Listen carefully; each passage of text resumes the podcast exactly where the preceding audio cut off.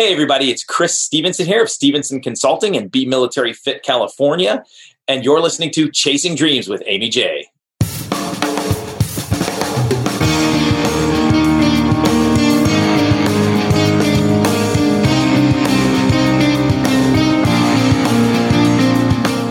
Welcome to Chasing Dreams podcast with Amy J. Amy believes that realizing a life without regrets is achieved by taking chances, chasing your dreams, making moves, and overcoming your doubts. The Chasing Dreams podcast will help you overcome life's obstacles, believe in your potential, and inspire you to face your fears. And now here's the woman who is passionately pursuing her dreams, Amy J.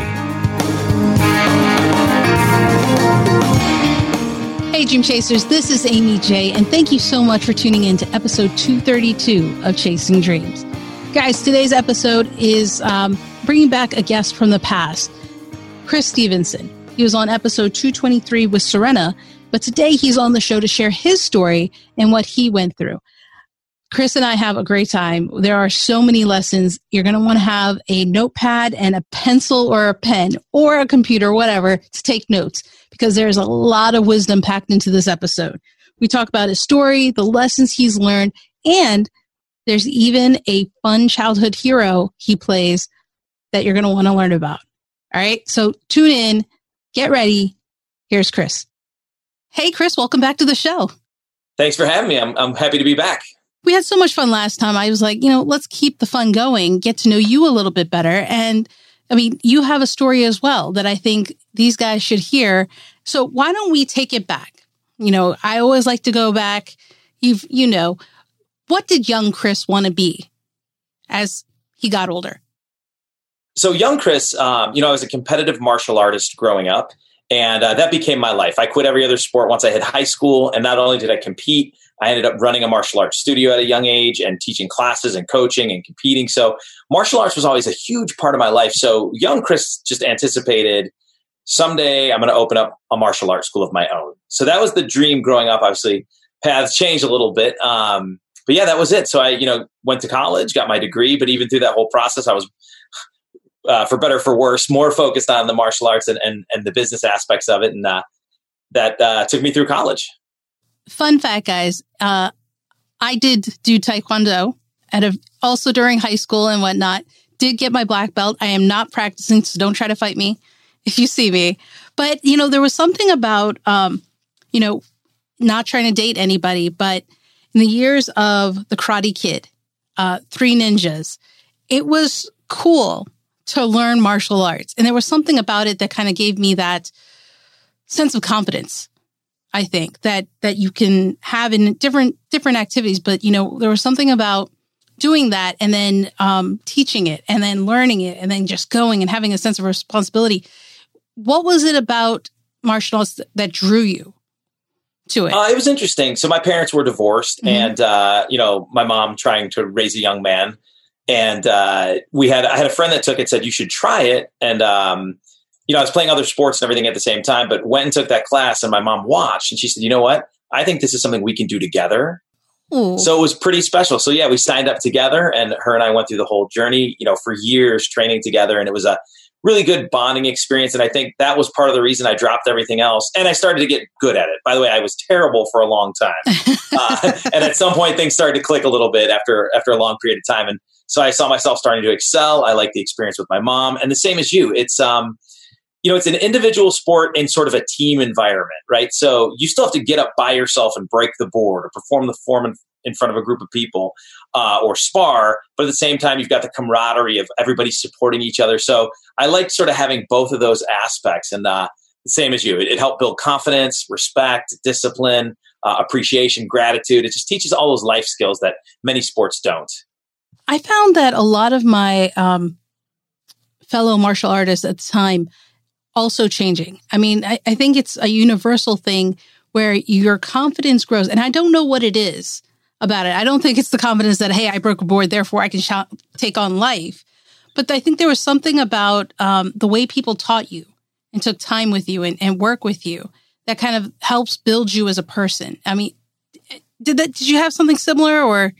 Yeah, absolutely. It, it's um, it's just it's it's it encompasses so many of those life skills. I think um, you know, with the belt system, it was about goal setting. And your instructor, who, like you were saying, your mentor said, okay, there's always a next step, and there's your long term goal, which is your black belt, and your your brown belt, which is your midterm, and then your next belt, you know, yellow, orange, blue, which were your short term goals. So that that mentor was in there as they were instructing you and showing you.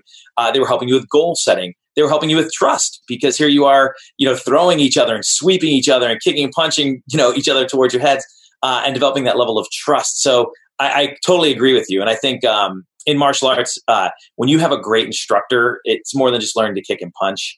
It, it's it's building all those other life skills, and uh, I wouldn't trade it for the world. And even to this day, uh, and some of the success I've I've had, I still go back to those days and attribute it to what I went through in that process to become the person that I am. Do you mind if I ask what styles you learned?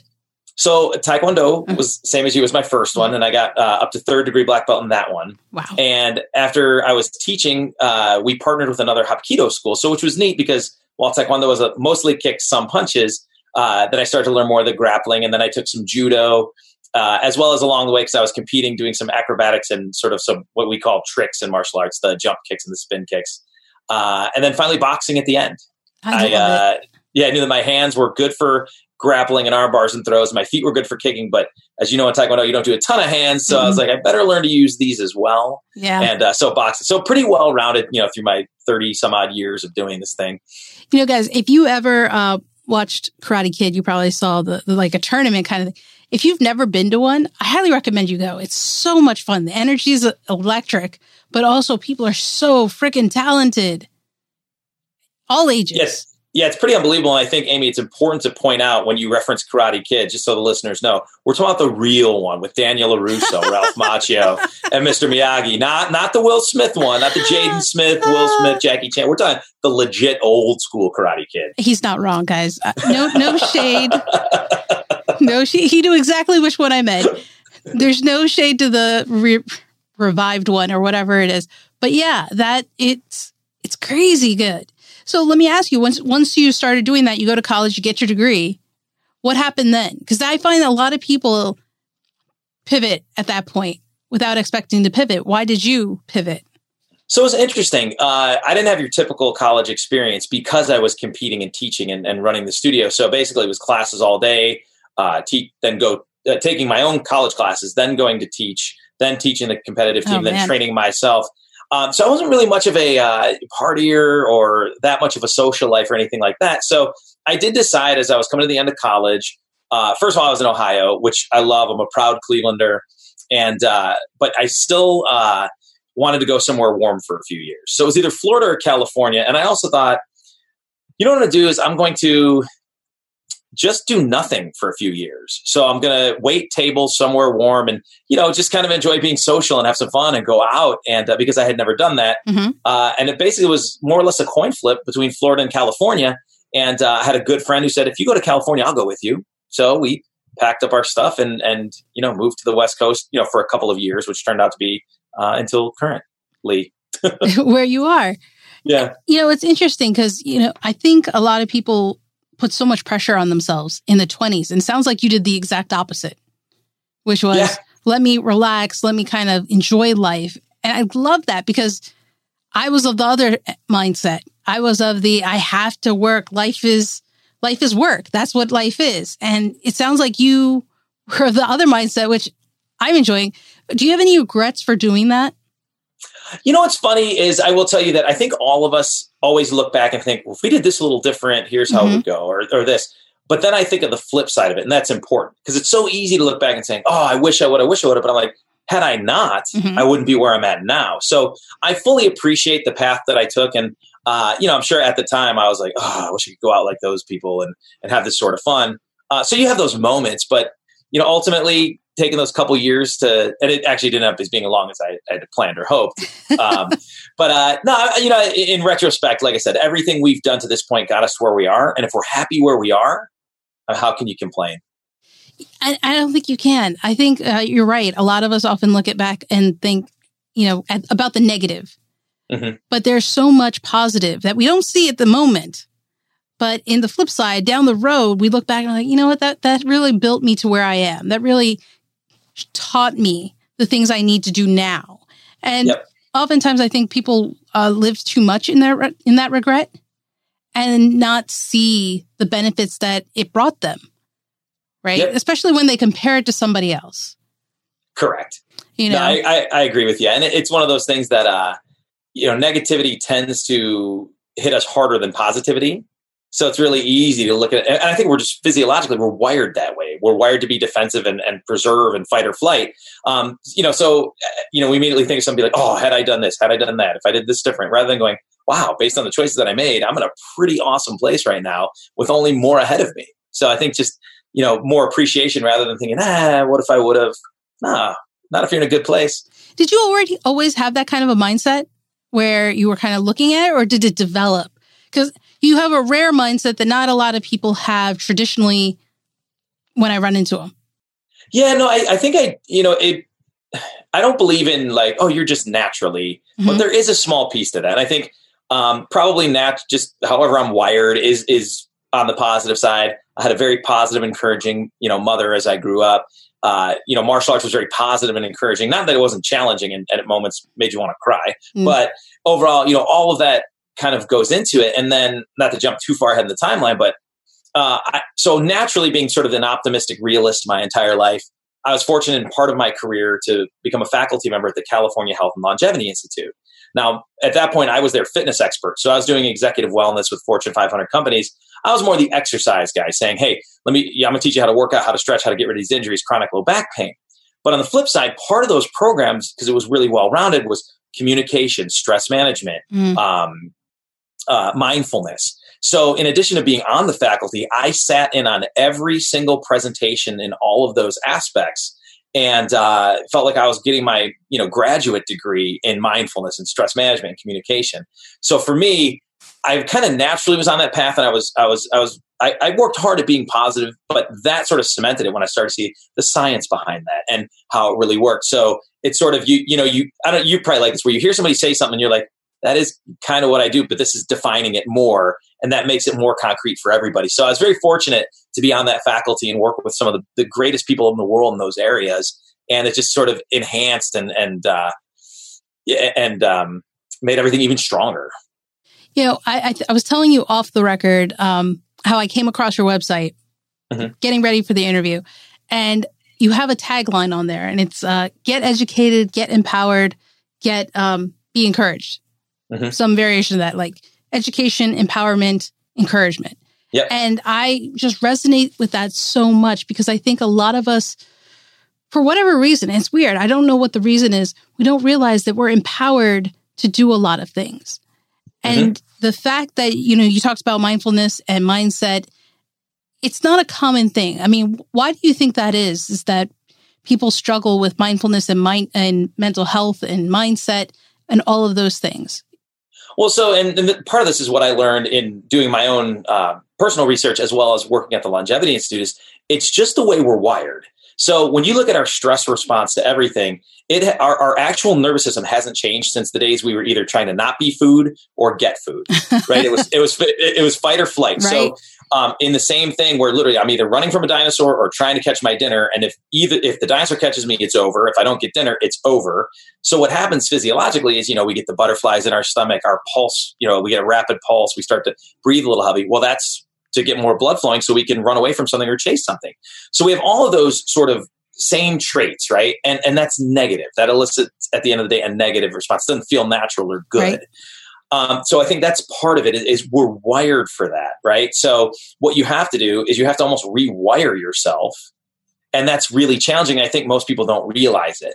So I'm a pretty science based guy. Mhm. And when I started to hear this sort of stuff, I was like, okay, this makes very logical, physiological sense. So I think the first thing is accepting, hey, it's not my fault. Like, it, like you know, your phone rings later in the evening. You don't think, who is surprising me with a call? You think, oh my God, who's dead? Right? That, but that's our, our reaction, right? Yeah. Or if somebody, you Something know, wrong's happened or Right, right. And that's not like you're choosing. It's not like Amy, you go, I want to think something negative about when the phone rings or I get a text or somebody doesn't text. You know, Right. it's it's we're wired to defend ourselves that way. So I think first of all, accepting and understanding that is huge because when you're like, okay, I get it. It's not my choice or fault. It, totally. It's the way I'm wired. That acceptance is the start because then I'm like, well, maybe there's something then I can do about that. And then it's retraining yourself to not instinctually fall into that fight or flight negative response to everything. It's it's putting in best practices and mindful moments and thinking before you react. Uh, things like diaphragmatic breathing that kind of rewire you to then as you do it more and more, now you're 50 50 thinking negative, positive. And then all of a sudden you're like 60 40 and 75 25, where you assume the best. You assume uh, that things are going to be good and, and you just instinctually react more positively. And I think that's really, really positive, or it's really powerful. I think one thing for me, I'm probably going to mess this up a little bit, but you know, when people say, okay, uh, deep, deep breathe, you're like, really? Deep breathe? Is that really going to do something? Well, it does. And physiologically, so we have two two parts to our nervous system the automatic and the one we control. Mm-hmm. So in fight or flight, the automatic nervous system takes over, right? It just reacts. So fast pulse, can't breathe, tight, all those sweat and all those symptoms, right? That's automatic. We don't choose that. But when we realize when you diaphragmatic breathe, you're choosing to breathe. So you're engaging your, your controllable nervous system. And when you do that, then it helps offset the one that's just reacting. So that's how, you know, scientifically, and again, that's sort of the nutshell. I probably messed it up a little bit, but you get the point where now all of a sudden you're controlling that anxiety and that fear and that stress response because you're controlling, you're taking control of your nervous system. So understanding exercises like that and how they actually scientifically work. Because if somebody's freaking out and you're like, uh, breathe deep, they're like, oh, okay, I'm breathing. It just doesn't work. But when you understand the science behind it and you can then can take control of those emotions, it helps you manage everything. So here's what I love, especially about this. One, that you've essentially said anybody could do it, right? Because I think a lot of us see um, people doing things that are scary to us, right? Speaking on stage, and we're like, I could never do that. That's that's not how I'm built. Right. That's not in me, and and it's. Right. Hard to realize. I mean, without you saying it, I don't think I, I think a lot of us don't realize because we don't hear it that we too can become that way. That that anxiety is controllable, that um, fight, fight or flight, fight, we can overcome it. It's just going to take work. And it, it, lucky for us that you have been inquisitive and done the research and looked into this stuff, right? Because honestly, uh, a lot of us don't know where to start. We don't know right. where to go with it. And so hearing that and hearing the things that we can do, it makes sense, right? You, when yep. that automatic comes in, you're saying practice getting this mm-hmm. muscle stronger so that it can overtake and kind of um, be a better response versus the yeah. automatic one. Yeah, and the first thing is that realization, right? So mm-hmm. I've had throughout my years, like career, you know, during my career and super stressful times where I've had anxiety before. And when I first had it the very first time, I freaked out because I had no idea what was going on. So you go to the doctor and he's like, "You just have anxiety." I'm like, "You sure?" I think I had a heart attack, and you know, and and so you have that and then when you have that similar symptoms, but now you're aware and you want to do something about it, because mm-hmm. there are chronic people who just feed into it and it's unfortunate. They're like, nah, it's just, it is what it is. And they kind of give up, sort right. of an excuse. But, you know, when I'm like, okay, I'm having the same physical, you know, uncontrollable sort of uh, responses, but I know what it is. Right. And that, like you said, acceptance, then you're like, okay, first step is accepting that, hey, I'm not really having a heart attack or I'm not really going to pass out. This is just the natural feelings that go along with the stress response. Right. And now step two is okay, so what do I do about that? Mm-hmm.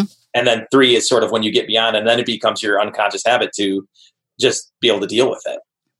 Yeah, it's it's one of those things where I think because we see it happen, other people are like, okay, just take a deep breath, and you're like looking at you like, what are you crazy? Why? Like I'm panicking here. Why is that?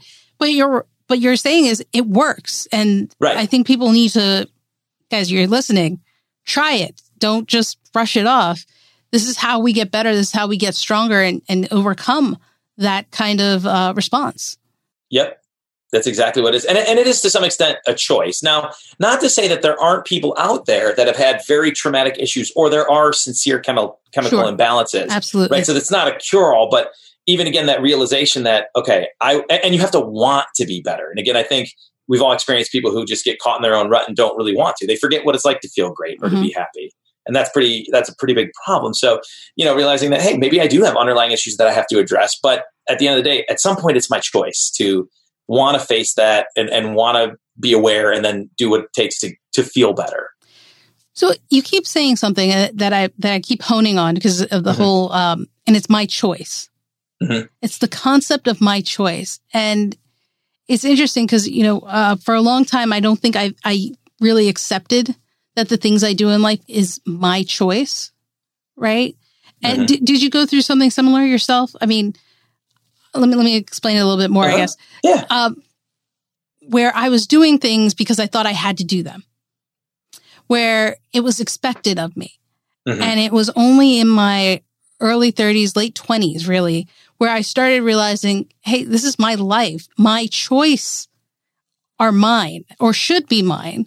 And therefore, hey, let me start making those in there, right? And accepting and learning and, you know, doing different things.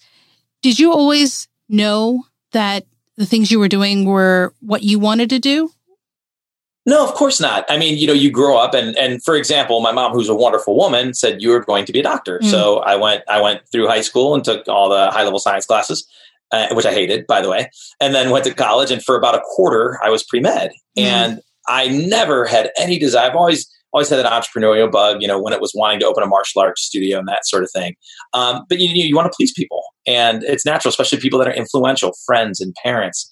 And um, so, yeah, so you have to hit that stop where it's not about being mean or turning away from people. It's just saying, you know what, I have to do what's right for me. And I think the one sort of thing that goes with you owning your own choices is it, then it does also become your responsibility. So sometimes it's easier to just because even if you fail, you said, "Well, I was trying to do it because they told me I should do this." When all of a sudden it's like, "This is what I'm going to do."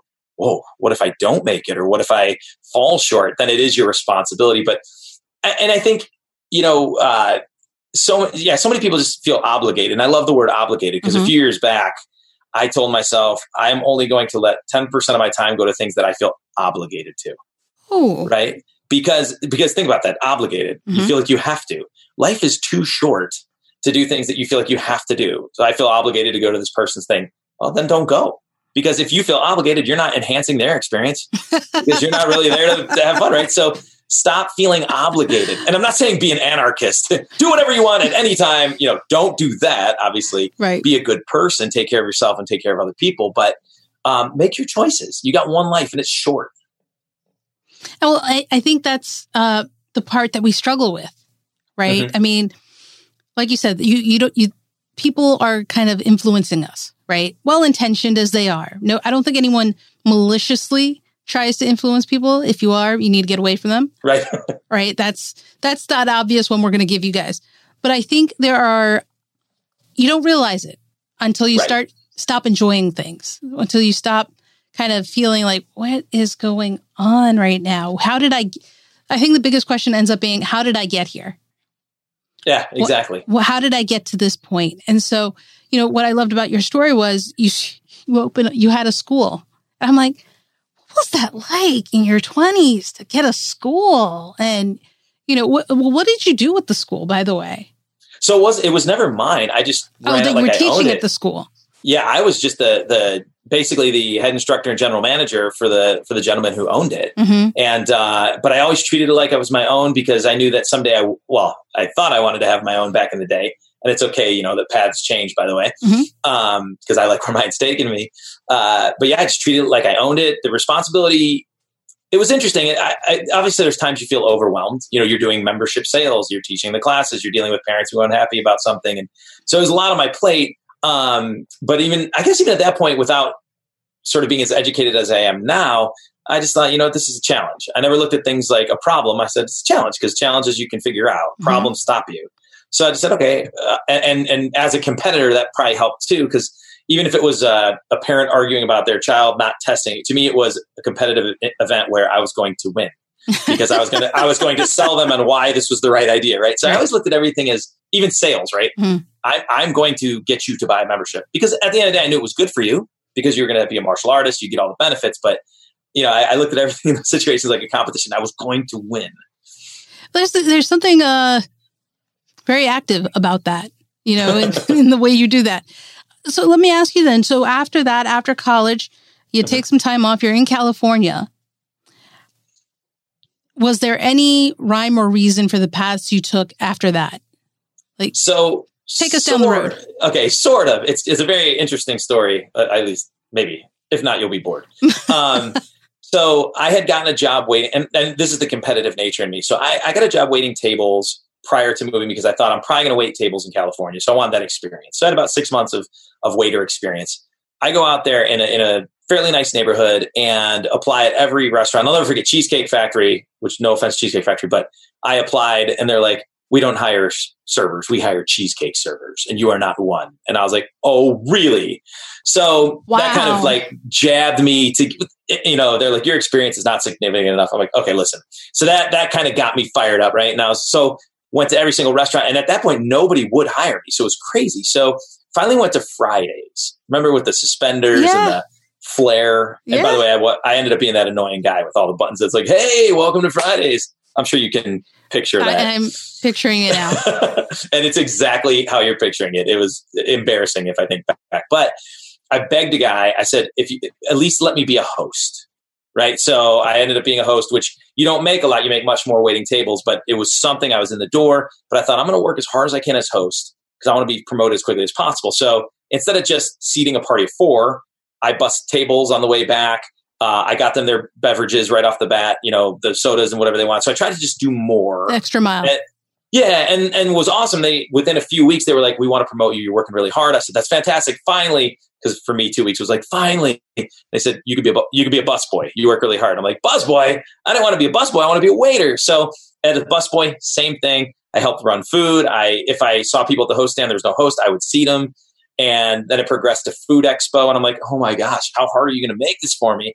finally, I got the waiter job. Worked really hard um, to get the best shifts possible, and then I kind of hit my peak where I had the busiest shifts Friday, Saturdays, primetime seating, all that stuff. So I was like, yes. And then I'm like, I got to do something else. Bartender, that's next. So that was like the whole next quest where they're like, you have to audition because you had to audition to be a bartender and throw bottles. And it was crazy. But I was like, you know what? I don't know if it makes more money, but I need to do this because it's just that competitive nature but I was still training and I'd go to um, a local community college once a week. And this is it was really funny because it sounds phony, but so I was working out with some martial artists and some stunt guys. So right as I was getting the bartender job and I had worked so long to get there, I got a phone call and a buddy said, can you come down and audition for a show? And I said, I, I, I don't know. I mean, I'm just a stunt guy who can tumble a little, or a martial artist who can do a couple of stunts here or there. Right. And he, he said, it's, it's the kids show Power Rangers. What? And we're leaving. Yeah. He said, We're leaving for a live tour of the country tomorrow. We just lost a performer. Can can you do it? I'm like, I guess. So I fly down to Burbank. I do an audition where the martial art part was fine because I was decent at that. Then they had me do some like reactions to punches kicks, and it was absolutely terrible. But I could see the argument by the three coordinators. I couldn't hear them, but I could see that they were going, "He stinks." And the other guy's like, but we leave tomorrow for a year and we don't have anyone. He's like, I know, but this guy's terrible. So then they reluctantly came back to me and were like, can you leave tomorrow for a year? And I was like, absolutely. And they're like, fine, you're hired. So then I became a Power Ranger. So you know, pretty, you know the question, right? Which one? Yeah. So initially, I was three different bad guys in this live show. So I didn't get to be a ranger for a while. uh, I was three three different bad guys who all got like beat up, and then ended up starting to take over some of the appearance work for the Red Ranger. And then throughout 15 years worth of on and off work, uh, I did you know whatever ranger I looked like the most during the season. Because as a stunt guy, if the red guy was the you know right, taller but- guy, yeah. So every color except pink and yellow. Really? Hold on. Hold on. I got it. Yes. I had Billy was my favorite one. I think it was because it was blue. He was uh, blue's yeah. my favorite color. But that is amazing. So yeah. took it, you ran with it a year. You're not even sure what's going to happen. Here you are. You do it. Yeah. What do you do at the end? So it was funny because uh, just as an anecdote, when I ran the martial arts studio and decided to leave, the owner was like, "You shouldn't move. You should stay here. Keep running the studio. Someday it'll be yours." And I said, I'm going to move to the West Coast. He's like, What are you going to do? Go out there and become a Power Ranger? Ah. Yeah, that was a fun phone he call. Put, he when put I, that out in the world. yeah, but I called him. I was like, Hey, I got a job doing Power Rangers. He's like, Are you serious? I mean, he's a great guy. Yeah, uh, I'm sure. But but it was it was it was a really really vindicating phone call that one. nice. Well, I mean, that's another example though, right? Of some of a friend influencing you or mm-hmm. trying to and being like, "Hey, this is probably better for you," especially when yeah. there there are options people love to share their thoughts on your options. Yep. Yep. Right. Right. And, and, and, and even with that, there were moments, by the way, where I was like, I shouldn't leave. I mean, all these students depend on me and, and the studio. And as much as I felt badly for them, I knew somebody else would step in because we're all replaceable to some extent. And I was like, I got to follow my own, I got to follow my own choice on this one. Yeah. So thank goodness I did. So yeah, so on and off, I did stunt work for the Power Rangers for about 15 years. I did some movie and TV work, uh, you know, falling down, getting punched, uh, wrecking cars and Okay. You have to be honest about this. When Uh-huh. you were a kid learning martial arts, Mhm. was this ever something you thought about being a stuntman? Never seriously because growing up in Ohio, you just didn't have that stuff. Right. So it was never, you know, I guess there was probably fleeting moments like that'd be cool. Right? Um, But you never took it seriously. But No. look what happened. Yeah. Look what happened. And then, so you you do that 15 years on and off. Yeah. So where's the road taking you? So as I'm doing that, stunt work is really hard on your body, and you do really, you know, you take a beating. So I was like, what do I want to do to supplement this? Because I cannot do this forever. And then at one point, SAG went on strike, the Screen Actors Guild. So Yes. basically, everything was shut down. So uh, a friend of mine said, "Hey, my buddy owns a, a small gym, and they have a martial art program. Would you like to teach martial arts?" And I said, "Sure," because I needed, you know, I want to make the income. So I went there and taught martial arts, and um, because it was martial arts at a gym, it was a very small program. So at some point, I was like, I want to do more. And the general manager said, You should train people, like become a trainer. I said, Okay, that's great. How do I do it? And they're like, You know, you're 22 or 23 and fit. Just whatever you do to yourself, do to everyone else. Which, by the way, anyone who's thinking about becoming a trainer, that's terrible advice. Um, so, you know, I'm a 21 year old or 22 year old male, right? So I like bench press, incline bench press, you know, like 17 chest exercises, bicep curls, and and like crunches. So it didn't matter if you were grandma, just had a baby, knee surgery, high school kid. Everyone did the stupid Chris Stevenson 22 year old workout, which was terrible. But in that process, I a new general manager came in and said you should get certified. And again, naive knucklehead, I was like, what does that mean? They're Like, Well, I thought you, I think you took it as a challenge more than yeah, I was like, all right. So went and got certified, then was horrified at what was going on at this gym. I'm like, oh my God, we're killing people. Like you should should not train people like this. So from there I went clinical and worked for the Chiropractic Sports Institute in Southern Mhm. California. Outgrew that quickly. Ended up leasing half of his space for my own training center, then expanded to a uh, a bigger training center. So this is about 17, 16 years ago. And then opened up a full service health club that we owned and operated for 10 years wow. and did a, did a really good job. Our focus was customer experience, and we had one of the highest net promoter scores in the industry. So we, we did a really great job. The success there led to speaking in keynotes literally all over the world, consulting, and uh, kind of brought us to where we're at now. And then now we're working on a couple new new projects to uh, get involved in because I, I, as much as I love speaking, consulting, and coaching, uh, I miss operating. So I got to do a little bit of that too. So let me ask. So you've done all these things. Things seem to have evolved naturally of sorts, right? Things kind of tied in with one another, brought you here, right? Gave you all this experience, this knowledge. You're show, you're using it in your keynotes. You're using it in presentations, workshops, et cetera, et cetera. Looking back, what is probably one of the best lessons you learned that you try to share with others? That's a great question. Because I'm sure Um, you have a lot of lessons, right, from these years. But what what kind of stood out to you? That's a great question. So one, I will tell you, it, it might seem simplistic at, Mhm. it, at its core, but when I was still running that martial arts studio, uh, at the time we had one guy who could do a backflip, and we were doing all these demonstrations and all of that. And he was the only guy, you know, he would kick his foot, you would catch it, and you'd throw, and he'd do this cool backflip, and it was like the highlight of the demonstration, and it was the most meaningful moment in all these performances. But he was really flaky. So one day he no shows. We're 30 minutes from a performance Oh no. and that was you know and by the way in retrospect we could have done a million different things and we were overvaluing whatever but at the time it was like but that's the moment and i was like you know what come here somebody come here grab my foot and they threw me and i No. plopped right on, yeah, right on my head right on my head.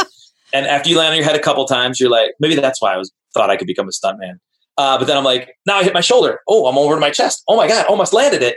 So just kept doing it. And within you know 20 minutes i was like you know what? Don't you you, you while you as a leader you depend on other people because everybody fills their roles and does their job and you want to bring out the best in them. You also have to lead by example and you got to take the bull by the horns once in a while.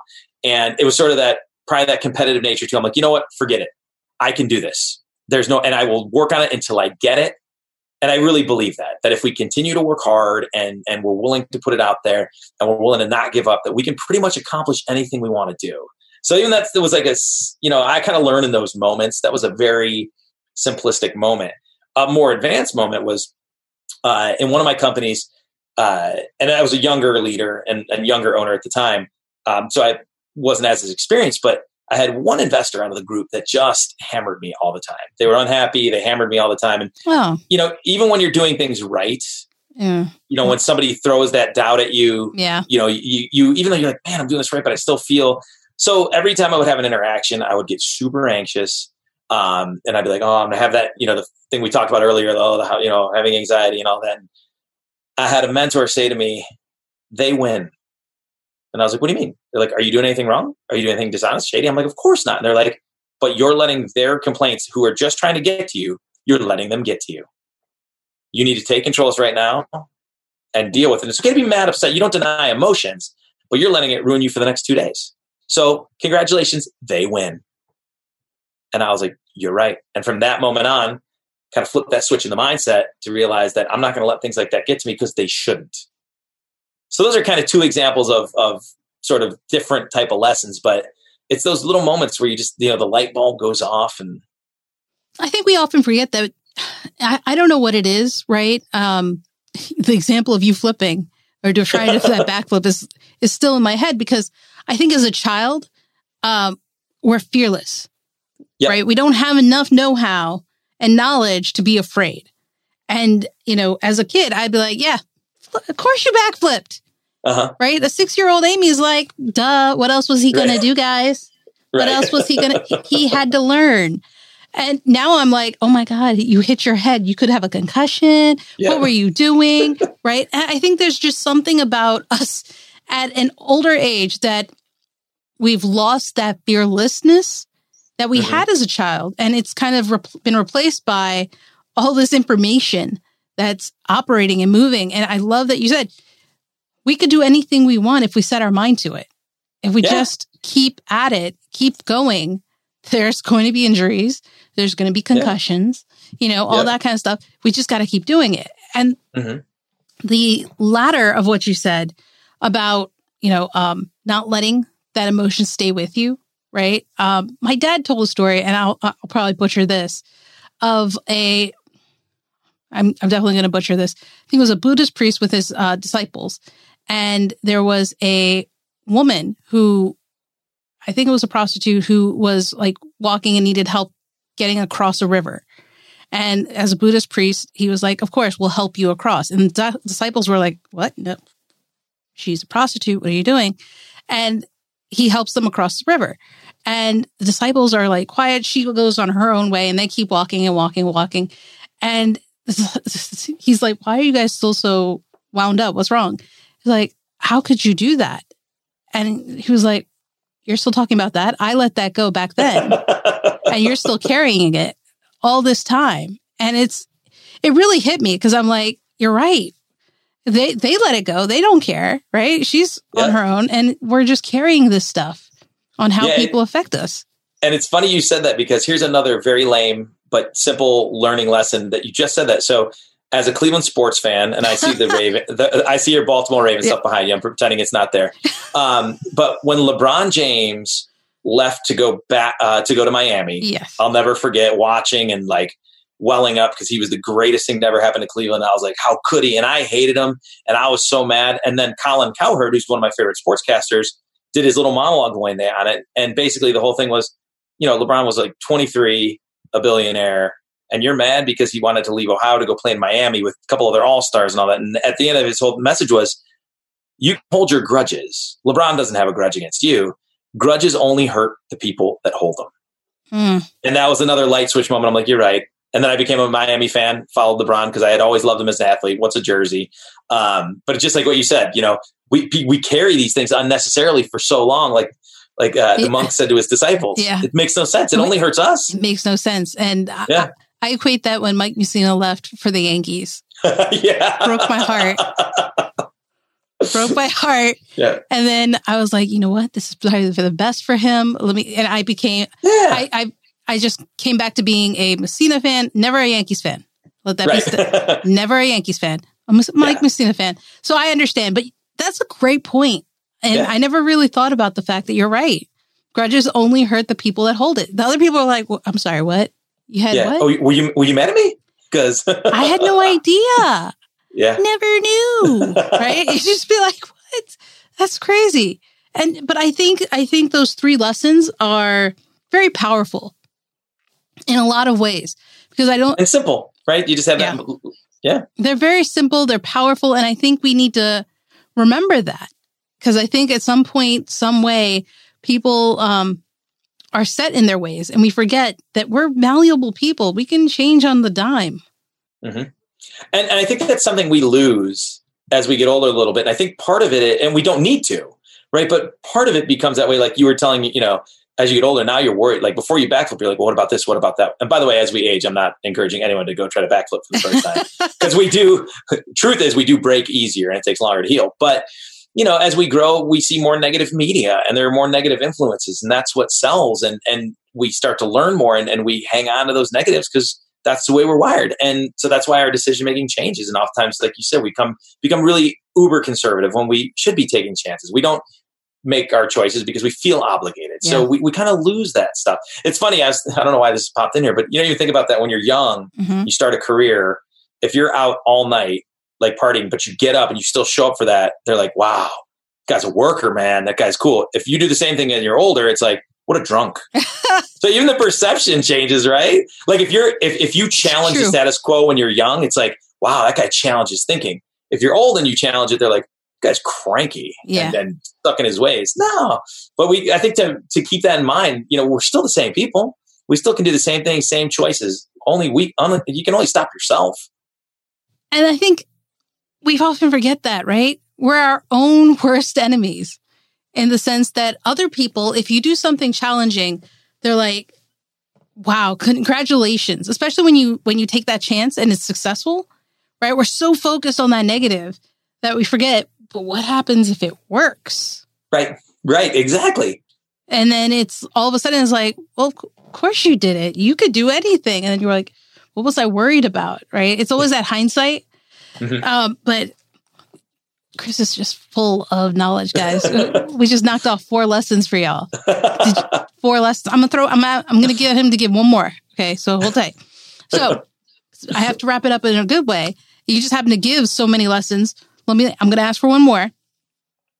What is one thing, Chris, that the listeners here, these dream chasers, can do today to chase their dreams? That you would say, hey, this would help you the most. I mean, that's that's a great question. I mean, you know, part of it and uh, is really crystallizing those dreams. And and many of you, I'm sure, have read the book "Start with Why." If you haven't, um, don't don't do it if you haven't, because I will. Aimee and I'll tell you right now. It just means if you start with a fundamental reason why you want to do something, you're more likely to do it. Now, you should still read the book. It's a great book. Listen to the TED talks. But you know, as you're making these choices and you're figuring out, you know, I want to accomplish A oftentimes the reasons you don't is because you don't truly want to accomplish that. And it ties back into what Aimee was mentioning earlier with um, you know are you making your own choice? Or are you choosing for somebody else? Right? If it's for somebody else there's a good chance you're never going to get where you want to go and you're never going to feel fulfilled. So you know look at you know set up your your set of goals and what you think they are. And then you do that exercise where you just keep digging deeper for why. You know it's like the five whys and then say okay, this really is something I want to do because at the end of the day, these are all the reasons it makes sense and it fulfills me. You might surface level for the wrong reasons think I should do this because of other people or pressure or social norms, right? But if you truly don't want it, it's never going to happen. So, you know, all you're going to do is you're going to crystallize. It, it's sort of like creating a business. You're going to come up with your vision, right? Your your core purpose. And then you're going to create a mission statement, which is how we accomplish that. So based on the fact that I figured this out, here's why I want to do it. Now let's figure out how I'm going to do it. And then you sort you start to you know set your long, short, and uh, long, mid, and short term goals, and you kind of build a plan. Just treat it like a plan, but make sure there's a fundamental reason why you're going to do it. If you take those steps, it, it makes things a lot more concrete. You leave nothing to chance, and you're going to dramatically increase the uh, chance for you to be successful. Hands down, guys. Hands down. I mean, I I love it because what he said to do, that example, that exercise, that's how you start making empowered choices. That's that's what it is. Chris, Yeah, absolutely. I can't thank you, man. We has we could keep going too. easily we could keep going, but I thank you for your time and just sharing those nuggets of wisdom. And it, uh, I think it's really helpful for everyone to hear it because you've gone through it. And these aren't just words of wisdom just that are just untested, tried and true. And I appreciate it.